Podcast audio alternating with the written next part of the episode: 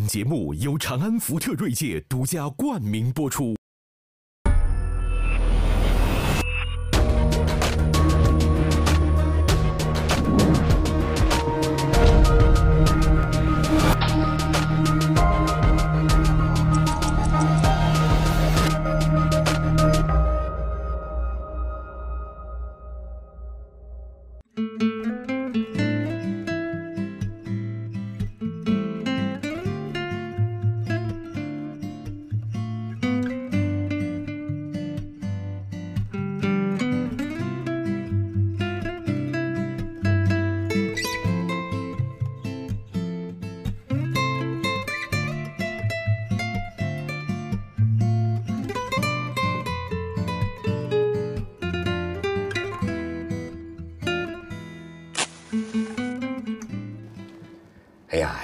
心情很复杂呀。哎，我心中的那个人儿啊，所以马爷这个常年效忠女性，总是会有回响的。我的大明星妹妹终于来支持我了。天哪哎呀，我这个也特意让马爷准备了一个假花，这个我都不知道该说什么。我坐马爷和马老师旁边，我特紧张。哎呦，这是南北二马为了你喜相逢。不是，我的意思就是你们都特有学问，我在这儿我真的特忐忑。这种又不是又不是教学节目，得学对我不是我真你我真紧张你紧张什么？你这个你采访我的时候，我也紧张一样啊，对吧？你采访我吧，你然后你老问我各种刨根问底儿的事儿。没有刨根问底儿。拿一个纸我不害怕，你知道，你采访的时候，有的人采访他拿一纸就不可怕，因为那是不会出圈的。嗯最怕是这人采访你的时候没有纸，你不知道他在说什么。就是你们仨都没纸，没有，可可是那个文涛说的是真话。我们经常以前在化妆间嘛，哈，我好久跟你没见面了，哦咱俩好多好多可是我对你一点都不陌生哈，因为他在化妆间讨论的话题基本上八成跟你有关。他说的是好话还是坏话？那看你怎么看啦、就 是哎哎，想当年嘛，就是说我们当年在黄埔附近，对不对？经常会碰到头，香对对对，港黄埔的？私下里谈谈各自在女人那儿碰的壁，啊对对吧？就讲了。但是实际这个呃，鲁豫，我跟你说，就是我老实说呀，我对他的了解啊，跟这个社会上一般观众对他的了解啊，确实是有很大不一样的。嗯包括跟我的呃身边的一些朋友对你的了解啊，都不一样。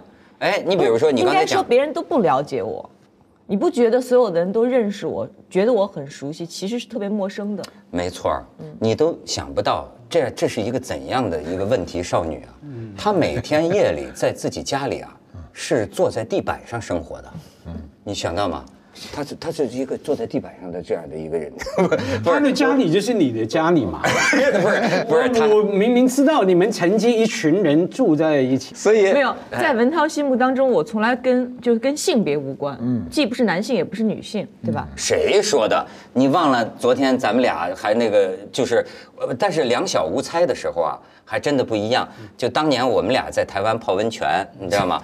就是我好多人一起泡温泉行吗？对，但是呢，他一出门房间门，我也刚好出房间门。你知道，虽然那么熟啊，他没见过我光膀子。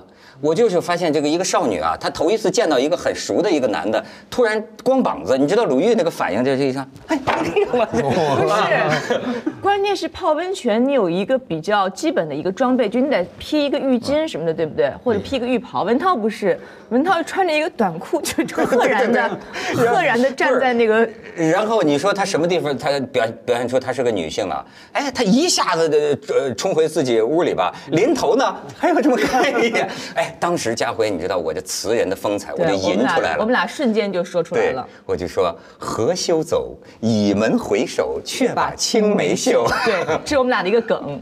但哎是但是我们这个梗在最近我们俩再见面的时候已经有了新的了。现在我们俩一见面就颤颤巍巍的，执手相看泪眼，竟无语凝噎。这就是时间啊，马爷。是，这个你知道？哎，马爷讲讲这个时间。这个日子过得快，这是每个人的感受。呃，年龄稍微大一点呢，就我现在说，就剩唯一一个感受，就是日子过得太快，然后突然自个儿就变成老了。过去你还有很多心啊，有心时候是个好事，因为有心只有自己知道。你比如你看那个女孩好看，你现在哎有各种想法，那马爷是比较纯情的，就你只想，从来不会想到我要去表白一下吗？呃不是他，表白不过来嘛，是吧？表白不过来对对，他这个各种对象很多，就对是我们是一种很多情的人，多情未必这个不豪杰嘛，对对对吧？对马爷的这个多情，我是他们说男人是多情而深情，女人是长情而绝情。我只体会到你绝情的一面。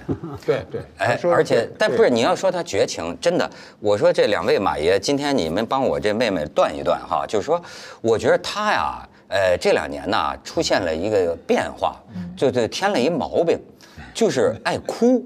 你知道那天呢，他送给我他他这本书啊，我也是半夜里躺床上看。我我我咱都不看内容，光看封面的嘛。我看看看我哎，我说这鲁豫拍照怎么能眼含，就是眼睛刚好在眼眶里啊啊！但是我仔细一看，你知道没有？他这一滴眼泪流到这儿，哎，这我觉得这真功夫哎，就是说，当然你的脸长短正合适啊，但是我一下想起那个相声里边说那个苏东坡那妹妹苏小妹，对去年一滴相思泪，今年方流到嘴边。你瞧，你能把眼泪控制到这儿哎，，这个眼泪我还真的是流了不止一年，我就是流了十年的眼泪。怎么讲？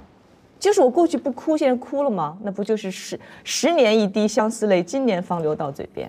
你们给我这妹妹诊断诊断，她现在就是，哎呦，一采访啊，动不动就哭。你比如说啊，好像那天采访那个霍建华呀什么的，人霍建华就说了一个跟林心如好了以后，就跟粉丝们就公开了嘛，说终于可以我们俩手拉着手逛台湾的夜市，什么都不用惧怕，他的、呃、就哭了，这生基本上说点什么就哭。我是搞心理学的，我大学的本科哈。这个他说那个这是生理因素，有一个临床心理学的用语 FTP 哈，呃，简单来说叫大脑某一个区到了某一个境界的时候啊，可能年龄、可能身份哈会变化，一变化呢，种种象征啊，可能在马爷在我身上都出现了。第一个是性欲高涨，啊，对对。食欲减退嘛，啊，食欲到他老师没告诉我，老师是说性欲高涨，然后呢就呃感情充沛，那其中一个就是容易哭了啊，你控制不了的。哎，马爷，你现在觉得你爱流泪吗？我比年轻的时候愿意流泪。真的，那么委年轻的时候人哭，大部分是委屈，啊，岁数大的人哭，他大部分是感动，对不对？你自己想就这么回事。你年轻的时候，你不是领导批评一顿也哭一鼻子，爹妈一说什么，你觉得委屈，你觉得我做的已经很好了，但是你为什么还说我，就哭了。我是年轻时候没哭过，哎，我我是深刻的反思过这个，我是一七年，具体说是一七年开始变得爱哭了我以前很着急啊，就是做节目，你知道，就比如说你嘉宾一哭，他们俩哭，咱俩不哭，就显咱俩很冷漠。但我是真的，只要是有人，我真是打死都哭不出来。可是私底下我是哭的呀，就跟你一样。什么时候没羞没臊当众哭了？我就是一七年突然，我可能就是一个慢慢的你自己不知道的一个量变到质变的一个过程，就你可能自个儿就放下了。你记得你记得第一次吗？打开的第一次吗？反正就慢慢采访当中，我就开始，首先我开始敢表达自己了。以前比如熟人在一起，别人说一个什么话我不爱听，我可能就忍了，或者我想说我就算了，我老怕让别人觉得不合适。后来发现老让别人觉得合适，我自己太不合适了，这事儿有点不直接对了。说出来。对，后来发现其实也没什么，谁也不是纸糊的。你知道他现在说出来的这个词儿啊，就说是这个现在不是还流行一个词儿叫什么回怼怼吗？怼，咱们这儿节目的嘉宾呢，我发现多是讨好型人格，好几个嘉宾都在说，说我这个人就是老怕别人不满意，哎，就好像在这个一群人当中啊，别人都是那么热情澎湃，那么性情中人，我老是觉得说话怕别人不高兴，哎，但是有的时候啊，这个人我不知道是跟年龄有关，还是跟什么有关。就会突然有一变。你知道，呃，过去有一个叫什么衰年变法呀，或者画家就讲老年变法，或者说很多人讲年轻的时候激进的人呢，到老了会保守。那年轻的时候呢，特别这个缩着的人呢，他会在这个中年的时候有一个突然间他就改成一个非常激进的另一个范儿。我是记得我小的时候，我是特别愿意愿意说话的。后来慢慢，我突然觉得人不说话显得特高级。我经历过这么一个时候，我就觉得好多，尤其好多女孩儿，就是一一般比我说话特别兴奋，说好多，然后看有个女孩儿就不说话，哎，我觉得那样特高级。我有意无意，其实在我觉得我要像这样高级范儿走，这是一个初衷哈。但慢慢因为我们所处的这个舆论的环境，你说话你说的多，言多必失，容易被别人骂，然后。加起来，你慢慢慢慢就不说了。后来发现高级这事儿不行，做不了。就在香港，就就把沉默当做深度啊，对啊，你不说话，要让别人就看起来有深度。我是把肉麻当有趣。对，他这个这种高级啊，他说的高级的这个沉默呢，我们过去不是，我们那时候我我我年轻的时候，那都是特别爱说话的人，一屋子人说话就永远是几个声叠在一起。然后还有这样呢，就是说着说着就有人急了，就一下他就握这个摁着你的腿说：“你还不让我说话，我就走了，我他妈不在你这屋里待着了。”就是你们太能说了，不给我一个说话机会，所以每个人都特着急的要表达。不是，你知道我的朋友里边，像马爷的这种路数的比较多，这个北京侃爷。对，你知道最后我我我去过一个饭局啊，还是那种长条桌的，最后你知道是个什么什么情况啊？就是。所有的人都是面边跟吵架似的，你从外边进来一个，哇 哇哇！你不是你让我说，这首先你让我说，哎，这北京侃爷他这种这种话，现在还还是这范儿吗？哎呦，现在这种人少。我们年轻的时候，因为我在编辑部嘛，那个碰着的作家们很少有特腼腆的，都是脸皮特厚。然后说起话来都是就觉得自个儿大，尤其在这种时间档上，你不让我说话，那你 你让我过不去不成？所以真的是摁着你的大腿说你不让我说我就走了。但是当然，像咱们这个干主持人的，嗯，其实呢，很多时候都是呃，就是收着的，对吧？就是很。我觉得主持人都有讨好型人格。这职业决定的，这职业你不讨好，你对你为什么说翻了。对你为什么说来这儿的好多嘉宾，你都都会说，哎呀，我让别人觉得舒服就行，包括你也希望让周围的人觉得合适。我也是，因为我们这个行业决定了，别人不说你好，你没有用。所以你所以这个干时间久了就把自个儿伤了。对啊，对啊，对。所以就开始先哭，然后再怼，对吧？没有没有，我只是我是语言的巨人，行动上还没。不过呃，就是你还真的是就是解放了。我因为我自己感觉，我到现在你说这个哭啊，我也挺爱哭的，但是挺有意思。哟，马爷你不知道，他以前看新闻联播都哭。我看变形金刚也哭，你知道就是。那是事实吗？因为他讲过好多遍，是是是，我们没有人相信我。我跟你说，佳慧，我我的哭是一种什么呢？都不用看什么。我如果睡一觉啊，到大概中午十二点就刚起床的时候，就还没洗脸，眼里还有那个眼芝麻糊的时候，您就给我开电视，甭管是演那个再烂的电视剧，我听见一句台词儿，我就咬着被子角就哭。他跟我说的我印象最深的一次，我们俩聊天说什么？他说如果我喝橘子水，我爸我妈喝水。我就受不了，嗯，然后说着说就眼含热泪，我当时我就觉得这话我接不下去，那那时候给我吓着了。我我是一个什么呢？就是说这个有我我的哭啊，实际是有障碍的。比如说在陌生人面前，或者在在台上，是吧？我就觉得跟铜墙铁壁一样。对，就是按说主持人有时候哭哭也也挺好的，对不对？其实我每次心里哭的乱七八糟的，我只是表现不出来。我老说我要是做演员的话，我特冤，就我内心戏特别丰富，但你看不出来。嗯，就我高兴也这还冤呢？不牢牢控制一滴眼泪流到这儿，这演员做不到的。这我是那个我 我是我是那个请教专业演员怎么表现？怎么表现？他就说让那个说你就找一个让你特别放松的一个一个摄像师，让他等着你，就大家都离你远远等着你，然后你就放个音乐，你就想你的事儿，你就别着急，嗯，让他捕捉你，然后当时就放那个歌，我就想我自己的事儿。就是他刚才说那个提醒我了，就是有时候你在一个场合中他是有压力的，他有很多人都在，别人都在哭了。你你好像很冷漠，其实不是你冷漠，你心里跟他们是一样的，但是你没法表现，你表现不出来啊！这你一着急就更完了，就更没有了，对吧？就没了。所以我们年轻时候因为这个教育在这儿啊，所以我我就不记得我什么时候就是痛哭过，就没有过。我你看我爹去世对我是重创啊，因为我跟我爹感情很好，他走的又早，他走的时候我四十多岁，他走了以后呢，就我都没有哭。我什么时候哭的呢？是我去取他的骨灰盒，这个有点太，就是过不去。就是你去取骨灰盒，那些所有的工工作人员都是按照程序走的，来把东西一摆，搁在柜台上，然后你一抱着这骨灰盒，马上就不行了啊，马上就不行了。就这种哀伤呢，我想人一生中不会有几次，那是从内心的彻底的哀伤。就是我跟我爹是阴阳两隔呀，就就隔在这儿了。这是我现在能够回忆起来的，这个事儿已经有二十年了，二十年了。你你知道您说这个啊，我就想起啊，我有一种啊是滞后的眼泪，嗯，这个很有意思。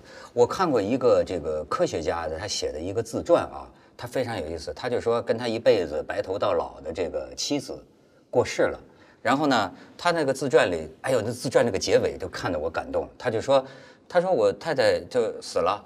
呃，他说我跟人呢，就说非常理智的，他说甚至都很冷漠，就是该办什么丧事儿办什么丧事儿，完了收拾好他的遗物，重新打扫房间，我开始我的生活。他说我自己都觉得奇怪，说是不是因为我是从事科学工作的，说我怎么这么样的对一辈子的一个老伴儿啊无感，简直是。嗯，那个书的结尾就写的，他说，但是半年之后，有一次我在灯下独坐。从一滴眼泪流下来到一发不可收拾，他才知道啊，就当人呐受到绝大的这种失去痛失的时候啊，甚至有可能你当时心理学上讲有一种行为啊叫包扎。哎，当年汶川地震，他们做心理辅导的那个医生就讲啊，说你看有些人全家都死了，这个人在街上失神。而且跟人说起来就跟说别人的事儿一样。他说：“实际上你不要以为他没受伤，人的心里有个本能，就是受到伤害太大，你绝对承受不了的时候啊，就像紧急包扎，就把它压进潜意识。但是那个东西可能在很久之后，我我就说这个这个这种这种滞后。我听您讲这个父母，我就觉得有有一次，就是呃我那个时候在深圳住，我的爸爸妈妈。”在这个深圳住了半年，你知道其实是很心酸的。你年轻人想跟老两口一块住啊，真住在一块儿啊，整天吵架，没法过。于是呢，又不得不把他们送回石家庄，就就你们回去吧。回去呢，我就说，我说，哎，咱们那个一辈子没坐过头等舱是吧？就坐飞机都没坐过几回。我说我一定要给你们坐一回头等舱。然后俩老伴儿呢，背着那个那个那个背囊，我就把他们送到那个深圳的那个飞机场，那那安安安检那个地方进不去了，你知道吗？就是我只能在那看着他，看着他。你知道深圳飞机场啊，你那个头等舱有个休息室，进去之后应该拐弯儿，他们哪知道没坐过啊？哎呀，我就觉得踉踉跄跄，俩人背着个包就往那个往前一直走，我在喊，我说那边有休息室，那边有休息室，也听不见呐，咣咣咣就这么就就就走进去了。哎，我就叹口气。后来我就打车回来，我当时也没什么，但是呢，就打车回到深圳的时候，我自己我自己第一次流那种泪啊，就是我不知道我流泪了，我突然觉得这儿有水，我这么一抹啊，满脸都是眼泪。你就我不知道眼泪是什么时候流下来的，就这种，在我一辈子里边就出现过这一回。我有一回这个这个。央视做一个清明节目，做清明节目呢，就是每人上去大概有个十分钟八分钟的一个演讲就完了。然后那次是在清华大学，我就上去了。上去一下呢，我就有点慌嘛，慌呢我就得定定神儿。定神儿最好的方式，你们都非常有经验，就是我先看台底下，我跟任何一个人。看见他，我就比较安定吧。嗯，这时候我刚想往下看，咣俩探灯就打我脸上，我 啥也看不见，完全是一片底下一千人，但一个人都看不见，就是一个黑幕。对，我要说清明，那我这时候我就我就很清楚知道我要说什么了，就是我完全是在对着一个黑暗的空间去说话，那我只好说我最近的人，说我爹走了，怎么走的？我回忆他的事情，那么到最后。我我那就是那种呃感觉，就是哭的这种感觉，他自己就来了，忍不住了。其实我特别不愿意当众去哭，就是没有我背着人我也不哭，反正我就是不愿意哭。但是，他到了那个时候，后来我都听见，因为我在说话的时候啊，特别静，安静之极，底下的人都有哭声，我都听见了。听见了以后，他们有哭声呢，哭声是传染的，对吧？一传染，然后我就终于在最后那一刻，我本来想忍着的。没忍住就下来了，嚎啕大哭。没有嚎啕，好家伙，那个是那么多摄像机盯着我在嚎啕大哭，我在蹲地上，那就成新闻了。看看不见人，看不见人，旁若无人。对，就是那种孤独站在这舞台，就一个人的那个时候。先知道怎么样能够把一个节目让让那个嘉宾掏心掏肺，你就给他这么一个两盏大探照灯，咵给他打子。对他看不见人啊，看不见人。我我现在回想，我这么多年我一直我。没有人，我各种哭，什么事儿都 哭。一有人绝对不哭，我就觉得是因为我没有安全感。我怕别人看到我流泪之后，因为我的眼泪就会知道我的很多事儿，弱点我本能的不想让别人知道我的事儿。保护嘛，对我总觉得任何人的事儿，你放在什么聚光灯下，就被人一放大镜一看，根本经不起推敲。嗯，然后我觉得是因为我对我自己没有这种自信，然后自我认知比较低，我想有一个比较安全的距离。我觉得潜意识是这个。那你怎么就变了呢？慢慢慢慢就你总得有一个一个释放的一个渠道啊。为什么哭是好事儿？你哭的话流泪，你把有一些毒素就排掉了。你通过哭是一种释放。对我来说有两种哭，就是马爷刚刚说一个人就没有人的时候放声痛哭。一我有一次就前不久那种哭完全不是因为痛苦，就因为你累。哎，我录像完那次录完演说家是到家大概半夜两三点钟，就是纯粹累。我一进家门就站那儿就哭了很长时间，但那纯生理的。可是哭完之后你就舒服了很多，然后我就想我上一次因为特别累哭是当时坐早班车，就累得要死那会儿，就是我有过这么两次，然后再有因为是那种你是感动也好伤心也好哭，就是前不久因为我们节目好多好多年，好多小孩发了很多这些年照片儿，十七年，就是我各种感慨，就这种哭它其实也特别释放，哎，他特别特别释放。他说的一个累的这个哭啊，这个《华盛顿邮报》都登过，就是说哭的第一个原因，很多时候啊，就是你累了。呃，这种呢，就是而且还说，你像他那个时候坐早班车嘛，我们讲就是，我说你就跟香港农民一样，日出而作，日落而息，是几点钟就睡了。反正老大爷怀疑我做的不正当职业，没错儿，那个时候你因为没有人那个大半夜出去，然后回来的时候已经是浓妆艳抹了，就觉得早上四点就得起来报早早班新闻，那个时候我不敢没有没有。七点七点新闻，四四点钟起床。他四点钟起床嘛，那时候我为什么不敢惹他呀？我一惹他，他说文涛你小心点啊，我明天早上给你打电话告你我起床了。所以为什么就说这个哭啊，我老是说有治疗作用。在我的这个朋友当中，有一个党，我我我把他们称为哭嗨，就哭嗨党，哭的那叫一个痛快。你知道谁以谁为代表？孙冕吧孙冕，呃，冯新成，就《新周刊》的那那一帮人都，是喝完酒之后吗？呃，喝完酒之后，呃反正为点什么理由都行。有有，如果有人有人做了一首诗，他就哭。然后你知道有一次他们到深圳，还在一个酒吧，在一个酒吧的一个一个包房里，这么十几个大老爷们儿，你知道吗？就在那儿哭着给我打电话，我以为出什么事儿了。我当时住在深圳，我说出什么，我赶快去吧。我一进门儿那个包房。我的天哪！所有的人呐，哭声震天呐，就是全在哭。问题是俩女服务员坐旁边儿 也哭。我说你们哭什么呀？他说：“哎呦，这堆大老爷们儿哭得这么伤心，我们看着也不落忍。”为什么女服务员不为什么，就随便找点什么理由，比如说就是就是喝点酒啊。一说起什么，后来我问他们，我说这你为什么这样啊？他说这个完了之后啊、神清气爽。这个是一个是一个清洗，是一个清洗。我现在突然记得，我第一次看到大人哭，就我小时候，因为我是我奶奶带大的，我记得是七六年，是毛主席去世还是总理去世之后，当时大家不都哭吗？那是我第一次看到我奶奶掉眼泪，那把我吓坏了。你想，一个小孩，我当时才六岁，可能都还不到，那你没哭，没陪着哭，没有我，但是我奶奶对我来说，她是她像她是我的靠山，她是我的天，嗯。然后我奶奶是不可能哭的，然后有一天她就红着眼睛就哭成那个样子回来，我就突然觉得好像我的天要塌，就特别恐惧，所以在那个时候我会觉得眼泪可能它是某种对我来说是某种负担，还是某种像生活的重担一样，就是会有一种一种压力。因为我听你们刚讲那么多哭的经验，我想到你显然是想到是什么？想到我不哭的经验。那我为什么不哭呢？有一次我女儿生病，我女儿在英国哈、暑假去上一个课程，那不小心感染了肺炎啊，当时不知道以为是感冒，还去了医院，什么照了肺片没事哈、那我跟我太太过去，然后看到她不对劲，再怎么吃药还是咳嗽、发烧、高烧不退。然后我还记得我我还说算了算了，我们看中医，去伦敦唐人街，那个中医在三楼，没有电梯，我背着我女儿爬爬爬到三楼这样子，一直上去看，那还是没好，没有好啊，很严重啊，那只好把它偷运回香港。为什么偷运呢？因为你咳嗽这样子，他不让你上飞机的。嗯，我们在飞机场 check in 的时候呢，那个杨婆子看看，她可以吗？她可以上飞机吗？然后突然看到干嘛呢？我的定位的名字是 Doctor 马，这马博士啊，他以为我是医生。他说：“哦，你是个 doctor。”我说：“对对对，我是 doctor。”他就说：“啊，那凭你的，他以为我是医生。他说凭你的医学呃判断，他可以吗？”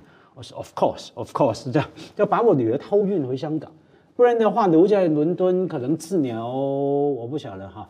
反正当时在伦敦也看了好几次病，都说他没事啊，这个感冒。结果回香港是肺炎，而且呢，可能后来才知道。那个叫做退伍军人证，啊，对啊，啊，退伍军 综合症，对，综合症。嗯，你觉得很好笑吗？我要哭了，我哭给你看。然后呢，后来呢，在在香港治疗一个礼拜，试每一种药，抗生素，我女儿都呃过敏，吃了没有用，一直一直那个那个就高烧不退，连给他看《哈利波特》，他是超级粉丝嘛，一看就什么奖励都不看。居然连哈利波特都拒绝，我们我就知道不对劲了哈，真的是在生死边缘。可是呢，就在那个礼拜，我就不准自己哭，不准自己哭啊，因为他是有去世的可能性了。为什么不准自己哭呢？我一哭了，我就没有力量来帮他找医生、找新的药做判断，因为当时要判断要不要送进去加护病房，要不要试某一种高危的药。都要判断，要很理性冷静的，我就不给自己哭。我一有想哭的冲动呢，我干嘛呢？开车，我就出门开着车，啪，在香港岛开去九龙新界，开回凤凰，然后再开回港岛这样子，然后让自己冷静下来。然后呢，到后来终于几乎是最后一种抗生素一吃，好了，那个消退了，嗯，然后退下来，过程里面。很有意思，我女儿也没哭，到她好了的时候呢，她就嚎啕大哭了。当她感觉说，哎，痰吐了出来了，消退了，嗯，然后呢，她突然抱着她妈妈说：“妈，我要回家。”然后就哭，然后呢，我也没哭，因为我还要想办法找找钱去付那个医院费用啊。好贵啊！然后那时候真的心疼的想哭了。一看账单，那时候才哭了。对对对，一看 账单，一看账单，我的天哪，怎么那么贵？哪来的钱啊？这是真心的哭了。对，那那是那个心疼的哭啊。反正我都没哭。然后到他接回家了，安顿好，他回睡房睡觉。嗯，我跑回我的东宫，我老婆住西宫嘛，我住东宫啊。关起门来我就哭了，哭了哭了哭了好久。哭了半个晚上，所以我一重点在于说，你不哭了，那个不比哭难受啊。是，对对对，就就我我说不，应该怎么哭不就是哭出来就好受的。对，现在不哭其实也很难受。我我们的文化中有一个特别不好的，就是说，就刚才我说“男儿有泪不轻弹”嘛。那么呃，很多时候都说你要坚强，你不能哭。啊，这是一个特坏的表达。其实很多时候，包括像汶川地震的时候，有很多心理学家就想办法让他哭出来。他只要能哭出来，就能释放，因为哭是宣泄感情的最好的方式，或者说最痛快的一种方式。而且没有别的方法了。排毒，《华盛顿邮报》说了，那个你知道，眼泪当中，我就就看到含有一种美，嗯，真的可以杀死百分之九十到百分之九十五的这个许多细菌。所以鲁豫，你看你现在多干净。刚才刚才马家辉讲的时候，我特别感动。我是觉得啊，面对自己爱的人，不管最后那个结果怎么样，嗯，就当然你女儿现在好了，我觉得特别幸运，嗯，就不管那个结果怎么样，你有那个机会，你有那个机会在那时候帮她使劲儿，我觉得那就是最幸福的事儿。我觉得最痛苦的，当然最后失去那个亲人很痛苦，我觉得比那个还痛苦是，你没有那个机会，嗯，我觉得那个是那个是让人无法承受的。怎么讲？比如，比如说像我奶，因为我奶奶带大我的，就是我奶奶去世之后，我才开始有能力去，比如照顾我自己，照顾我身边的人。如果他能够再多活，多活那么两三年，就是我可以去赡养他。嗯，就是你，你没有办法，你就是你没有那个机会。然后他最后的一年是在老人院，因为他后来是就失智。那我现在不能够去想象，你想那个时候九几年的上海老人院，你不能想象它好还是不好，你只能够告诉自己它是好的。那如果想象它是不好的话，那你自己是会疯掉的。但是那个时候你没有机会，我觉得这个是这个是我自己不能够去想的一个一个东西，就是你完全没有，去努力的那个。你说的我挺能理解，就是像你刚才说的，为什么我过去跟你说，我说我喝橘子汁儿，我们家人喝白开水，我就受不了。对你知道有的时候你就觉得啊，你这个挣钱呐晚了一步，你明白吗？就是就是你比如说。啊，我当年在广州的时候，呃，比如说我父母要来玩儿，我可能只能够供他们住招待所，嗯，但是呢，现在我就可以让他们去坐头等舱，嗯。但是呢，他们已经走不动了，没有机会。你你就就就就就没有机会。我甚至于就是就是那种啊，就是有的时候，你比如说我们家亲戚的一个一个小孩儿啊，我我真听不得那种话，就是说这个呃，就比如说这个，我带他在街上玩儿啊，看见一个玩具，他他说很喜欢，啊我说这玩具不是每个孩子都没有啊，他一只要一说说我爸爸说没有钱，我买我买我买不起。哦，我记得我有一次我抱着我们家亲戚一小孩儿，他都不知道叔叔是怎么回事，我就我就。我就蹲在地上，我这么看着他，呜、抱着他就哭啊！我好像受不了这个，我受不了这个。哎，马爷，我还特受不了一个，有有有有些有些记忆非常有意思啊。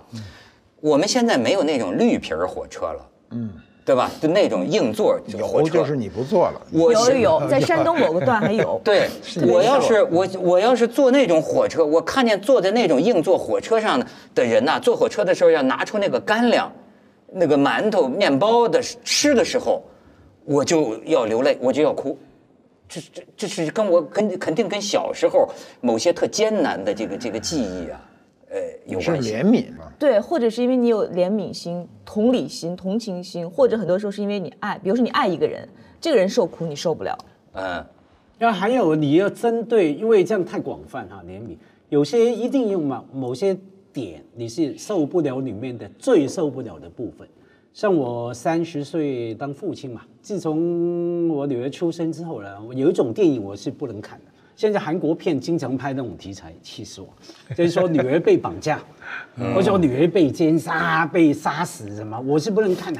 一看我试过，一看就恐惧的哭了，很怕的。然后我女儿出生那一年，我在美国嘛哈，你要看一部片，就是我还记得有一句对白，反正有个坏蛋进去一家人，然后呢，哎，看到那个小女孩好像十一二岁，他就把那个女儿抓住，然后要 kidnap，还呃就是绑架她这样子。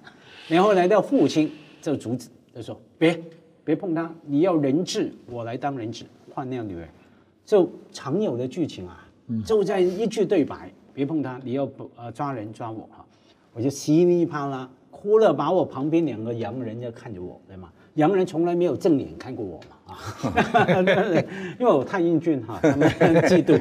然后呢，两个洋人左右黑暗之中看着我，为什么哭了啊？然后那那一类的片是我不能看的，最容易哭的。所以呢，我意思是说，呃呃，可能你要想一下，为什么你什么都哭，然后一定有某些东西啊，比方说不能是看人家吃苦、吃穷啊、挨穷，可能某某个东西你是最还有。看你此时此刻你心里在经受什么。如果此时此刻，比如你在恋爱，或你失恋，那所有跟爱情有关的东西一定会刺痛到你，或者是你是父亲有个女儿，那有女儿的一切会刺痛到你。那就在于你的这个经历。那为什么霍建华说他拉着林心如能上台北夜市了？你当时什么心境那？任何一个作为一个女性，尤其是这个你都能想到，一个女性的一个所谓公众人物，那你的个人的生活你一定是要保护好的，或者别人是会对你可能会有一些关注，你要保护好他，你不可能特别的放飞自己。我想你当时心里肯定想，我对我多么想拉着文涛的手去一个火锅今天也不能拉手。但是确实每个人啊，哎有一个情节，你比如说马爷，可能我们这个年代长大的男孩子啊，我觉得你们说你怎么能跟马爷算是一个年代呢？我老跟马爷，我看着马爷嫩的行吗？就哎，我就是不是我们小时候看的那种电影，为什么我说我看蝙蝠侠我都哭？他们觉得是笑话。我告诉你是是为什么？超人吗？呃都哭，就这种好莱坞这种是变形金刚，哦变形金刚你知道，就考比比如一个蜘蛛侠，我这怎么就能哭呢？别人别人觉得这不是笑话吗？他可能就是啊，在这个好人英雄准备牺牲自己的时候，可能冲着一个坏人说了一句哈，说你就是你是有选择的，你永远可以选择做一个好人。咵一撒手，哦，我就哭，而且我直到现在，我跟你说，就是说，甭管什么电影嘛，也你最近看什么电影哭了？催泪弹的这个这个这个效果，我跟你说，没有超过《英雄儿女》的。你说很奇怪吗？我就是说童年的时候的一个泪点。什么叫英雄儿女？你可能 香港人不知道，我们抗美援朝，王成是吧？英雄王成就英雄王成啊，是那个田壮壮的父亲演的。对，嗯，对，哎田芳，田芳老师。就英雄王成一个人坚守阵地，就剩他一个人了。他那个呼唤那个炮兵啊，但是敌人敌人不断接近呐、敌人不断接近呐、到最后就要同归于尽了。他头上扎着绷带，这儿我还记得那个无线电的发报机。到最后，王成扔石头、扔爆破筒全扔光了。最后就是说向我这开始就是说敌人还有一百米，向一百米开炮，五十米开炮，到最后就是向我开炮，向我开炮。哎呦，我现在哎，那中央台一播这个老电影，我就不行了，我就哭。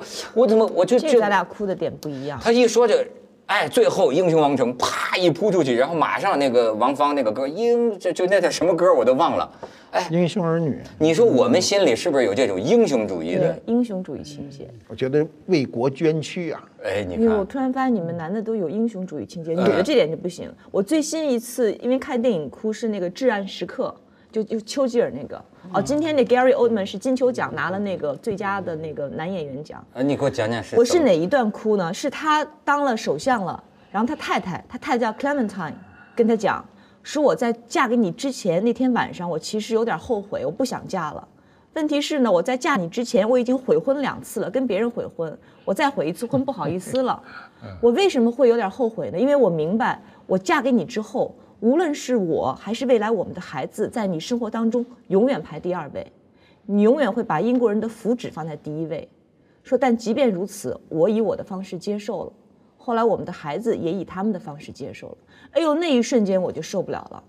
那你是就是我是觉得，我就是这个女的可能就偶儿女情长了哈。我没想到那种家国情怀，我就觉得一个女人在那个时候，她够爱一个男的，那她这一生她就明白，我永远在你生活当中是第二位的。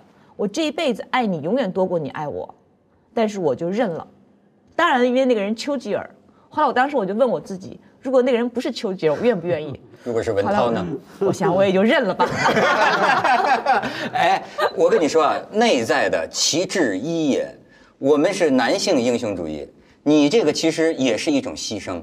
这个不叫英他雄主义、啊、是为了对女人为了爱啊，等于说为了为为了一种爱，你让让你感动的东西也是这样啊，就是他自己做了牺牲嘛，自己做了付出。但我总觉得这种小情小爱比不过这种家国情怀、英雄主义。呃，我没有这种家国情怀，我最那个 最最最呃那接接地气。什么向我开炮？我只有我向你开炮，怎么你向我开炮？这没法聊，没法聊，没法聊。不是，我跟你说，但是你看，说香港人英雄本色，嗯，他就哭，嗯，哎，英雄英雄本色很感动人的，对，很很感动人的，对。而且呢，这时候我觉得你像鲁豫啊，他是有一点什么呢？其实啊，你感觉啊，他从小像个什么没得到什么温暖的孩子，他架不住别人对他好。哎，我真的我别人她架不住，对我一点好尤其是越上呃，不能说越上，你还年轻，你还年轻。哎没有没有，咱俩基本黄已经向黄昏恋走了。不是，哎，我我我我这我我这打一斜杠啊，我就我就说鲁豫啊，就说这个好多人，比如说他他他的主主持节目，实际鲁豫是我心目当中啊，就是少有的，我认为。这个要不说她头大不是偶然的，你知道吗？她是非常机灵的一个女主持人，就是因为有的时候啊，她她什么时候看上她的？她压根儿没看上过马你爷。让她说，你对她第一个印象不是在凤凰，是在凤凰以前。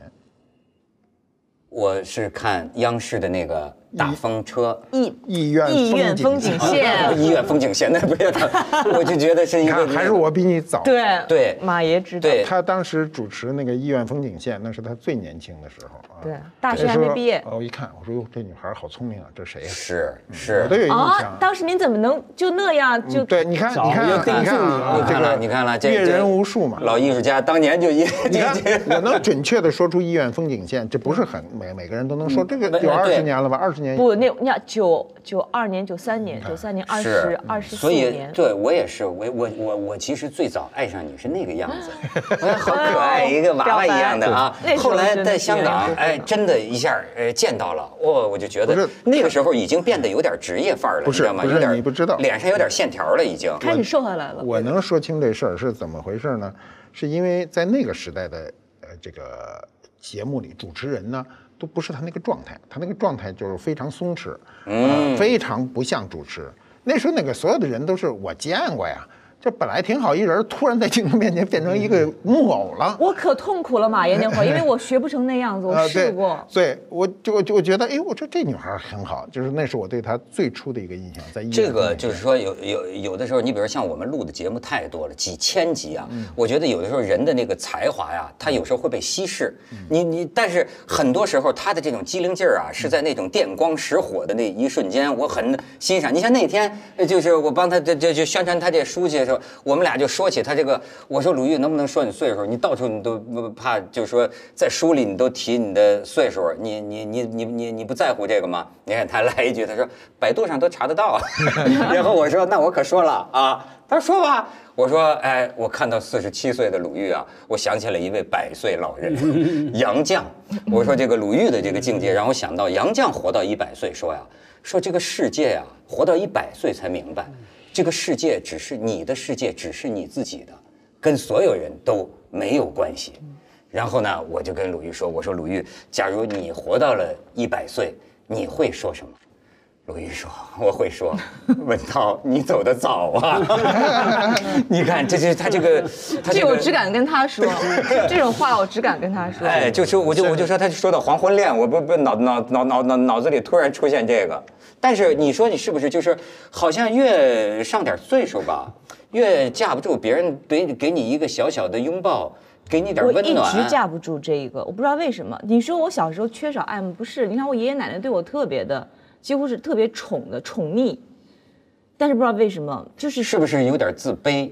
我我说我给他起名叫自我认知低，他还未必完全是自卑。我一方面理性认为知道我还行，但同时又有时候觉得自己可能好像真的不行，就自我认知不够高。然后别人对你一点温暖，对你一点肯定，一点好，你会觉得，就我何德何能，有那种感觉。我有时候，比如占了人家一个什么好处，我心里也是嘀咕半天，他凭什么给我一个好处？我这个我得想办法还给去，就是这个事儿。我到现在还这样。但我现在跟我自己说，说人就是得互相麻烦，嗯，就得互相麻烦，哎你否则慢慢慢，但我还是我我还就只敢麻烦你，我还没开始麻烦别对人。呀、对呀、你麻人但是必须人必须得互相麻烦，对啊，否则你就越活越孤独，越活越毒。我想起弗洛伊德那句话嘛，那是犹太人呢常说的话，说我不会愿意加入连我这种人都收为会员的俱乐部，嗯，什么意思嘛？有人把他伍迪·艾伦，伍迪·艾伦就把它改为说，我不会瞧得起一个愿意看我书的人，就说，哎，我觉得，嗯，这个东西品味不高，你看我瞧不起你啊。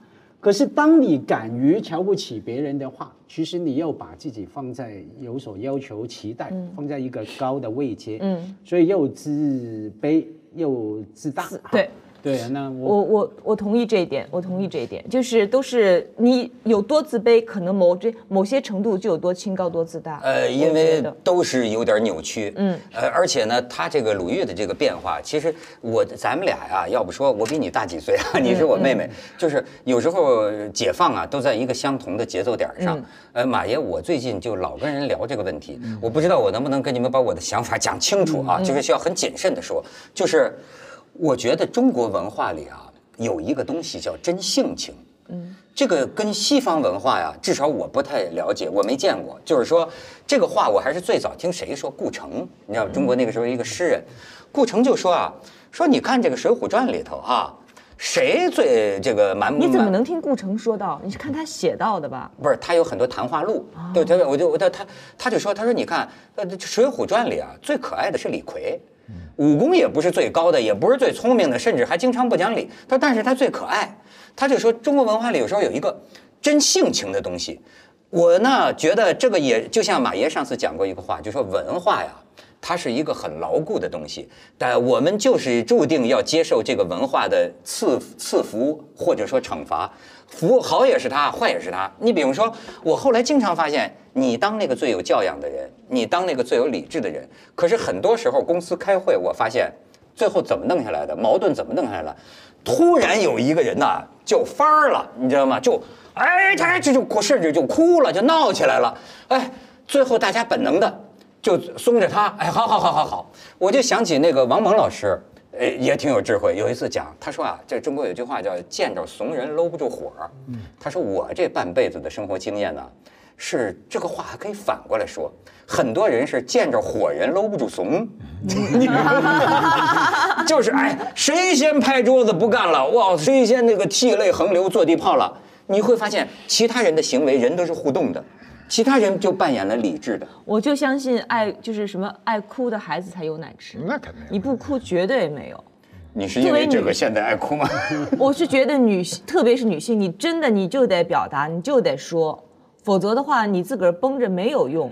你知道啊这个，真的，对，这个哭本身是示弱，不过不论男女，对你一哭就示弱了嘛，示弱那别人就从内心就变得比较强大了嘛，是吧？就是任何人在你面前一哭，尤其呃有性别差异的，比如一个女性在你面前只要一哭，我顿时就觉得不知道该怎么办了，就明白了，以后在马爷面前就这招了。对，顿时就就没招了，嗯。但是另一些人呢，又可能会批评，就是说啊，这个一这个这个怎么说呢？就是一一个民族对于感情啊，是不是有些节制，也是一种美德？因为啊，什么在一个合适的度以内啊，都是感动的。但是有时候超出去了，你比如说现在，你就像他们说，就像咱们有些的电视剧，你隔壁你都听得见，那就是大哭大闹，就是就是。后来我发现，中国人的很多家庭也就是这个样子，他就不节制这个感情嘛，哇，我就哭哭闹闹，哭爹喊娘。有度当然好，可能我们缺少那所谓那个边界感。但如果你太有节制、太有度的话，你不觉得很冷漠、缺少人味儿吗？哎，就比如说，你看日本那个海啸那地震之后，你看他们拍的新闻片里面，每一个灾民的面部表情都特镇静，就没有惊恐，没有那个哀伤。我不认为他那个是说滞后，他不是，他就是本能的一种一种压抑自己的情绪，怕给别人惹麻烦。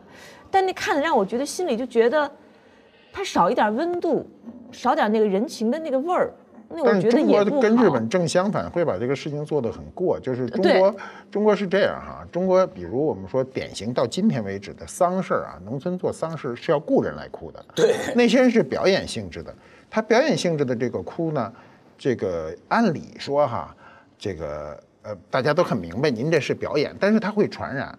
我就想起就是他也真掉眼泪吧，也得。呃，他对他自个儿会哭啊，他是个表演，他会哭得很真。我我就有有一回啊，就好多年前了，有一个朋友去世，去世呢就他是突然呃猝死的嘛，所以很多人情感过不来，就很好的都就开始给他在单位布置一个灵堂，谁去都哭，就哭了一共就弄三天，哭三天，最后来了一人，就特特有意思，是什么呢？是所有人呢都已经天天都在这儿，已经哭的都都过去了嘛，劲儿啊劲儿都过去也不哭了，谁来就是啊呃磕这个鞠个躬磕个头。结果这人进来以后呢，他来的最晚吧，他哭的那动静特大，就是五体投地的拍着地的哭，然后呢把所有人，人家说本来都没人哭了哈，他又把所有人都给弄哭了，弄哭以后，他突然一抹眼睛，他说：“你们给报销飞机票吧。”这全场都回不过来，你知道吗？这么一人，就是后来大家发现他那个哭是表演，他内心想着，就我来奔丧，我这坐一飞机的票谁出啊？他突然就误就在地上趴着，拧着头问大家报不报这个飞机票这？特小品，我觉呃，得。就是他就是特别反映中国的那种呃乡村的那种哭丧文化，哭丧是一种文化。没错这种文化而且是礼貌，在台湾乡下到现在还有这种礼俗哈。不不不，现在大陆到处都是有这个。我就甚至还带那个什么那个燕舞团表演的，啊哎哎，就是中国这种咱们叫喜红白喜事嘛，咱们叫喜事大陆没有燕舞团吧？台湾不可能大陆有，后来被被公安局抓了。对，我说台湾到现在还是那个跳舞的夜舞的尺度，呃，就是丧事儿是吧对，丧要丧事呢，还请人来哭。我看过台湾有个一篇散文啊，据他说是真的。那作者是干嘛的呢？就是代哭的，就是收钱代哭的。他一家几口都是代哭哈，收钱的去那边哭。从小他老爸就训练他们怎么样哭，很容易。刚开始当然要捏痛嘛，老大捏弟弟，弟弟捏捏哪儿啊小妹，捏大腿，捏大腿、屁股，你想的捏你想的捏捏疼了别哭。捏。然后后来反正训练有素，但后来呢不用捏了，想哭就哭，好像开水龙头一样哈。那后来呢就呃靠这个吃饭。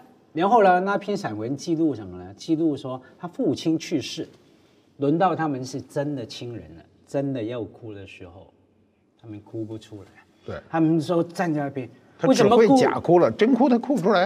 哎然后他说那感情很复杂，是说他是这样写哈，那个作者是说，我觉得我们这样一哭就羞辱了我们父亲了，因为平常我们收钱来哭了。哎呦，现在好像哎这个段子讲的深，就是这然后他我我所以我就不能哭，我忍住，然后我就又这时候又把我的真性情就是不哭，所谓的真性情哈，我有多少的悲痛哈，我不把我的悲痛要卖出来，因为他习惯了这么多年来都是卖啊卖这个就是又是喜剧又是悲这个很深刻。有这个很深，你知道，就是你当然你要呃粗的去理解呢，有的时候觉得，比如说要是想英国绅士啊，或者说你看他们讲日本就是哀感文化、悲感文化，说中国是喜感文化，就是很多，但是呢，这个东西啊，你要讲俗。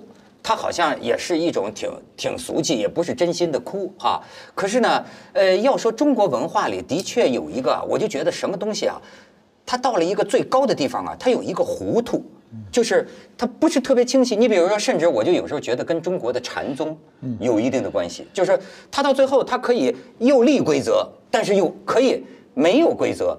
呃，这东西为什么我说说起来你要很谨慎呢？就好也是它，不好也是它。有的时候你看中国的艺术啊，它在最高的地方它有个超越，在一切规则之上的一个超越，但是呢，这也造成了。很多时候我们呢做不出这个正当的反应，或者说不把一个规则或者说一些公认的情感啊当回事儿，就也就上可以上到这个没上界，下也可以下到没底线。所以说这个文化呀，它是不是暗含着一种深不可测的一种东西？我个人哈、比如我从情感那一方面，我挺喜欢中国人这种，就是有时候没有边界感，但他特特热闹，哎有烟火气，特有人味儿。但是我从那个美学审美角度吧，比如我觉得英国绅士那范儿，英国人相信什么？我这一辈子只能上两次或顶多三次报纸，出生、去世，顶多我就结婚再上一次报纸，其他时候不上报纸，上报纸不高级。这其实是很冷漠的，包括我看那个英国最近那个第二季的那个呃王室《The Crown》第二季，我觉得特好看。就英国王室，他就是不能够喜形于色，他就是特别的对那样子一副表情不悲不喜的，对，他那其实是没有人的那个味道的。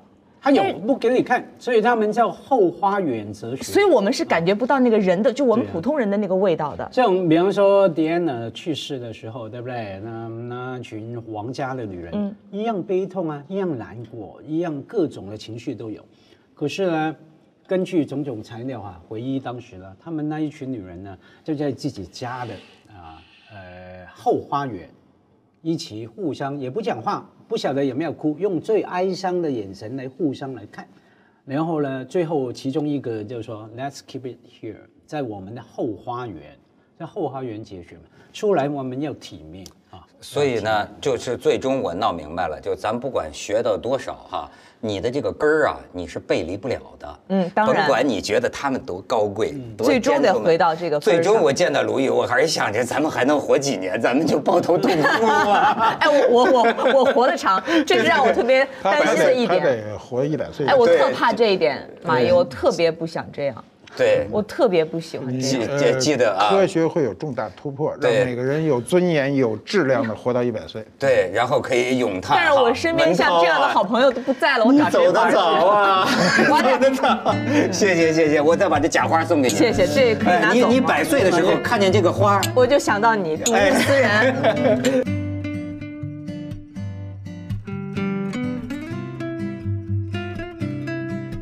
有一个临床心理学的用语 FTP 哈。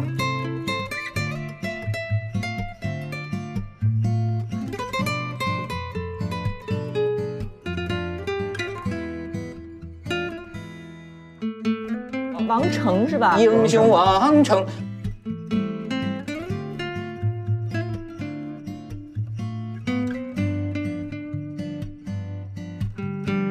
田壮壮的父亲演的。对，嗯对，哎田芳，田芳老师。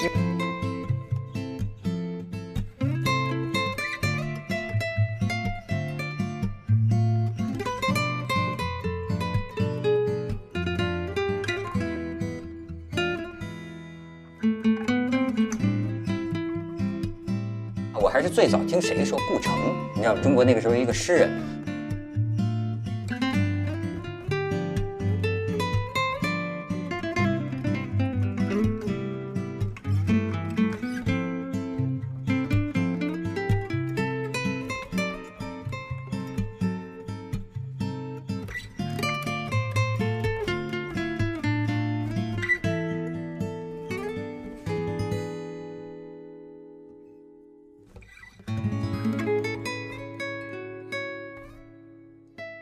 这世界很酷。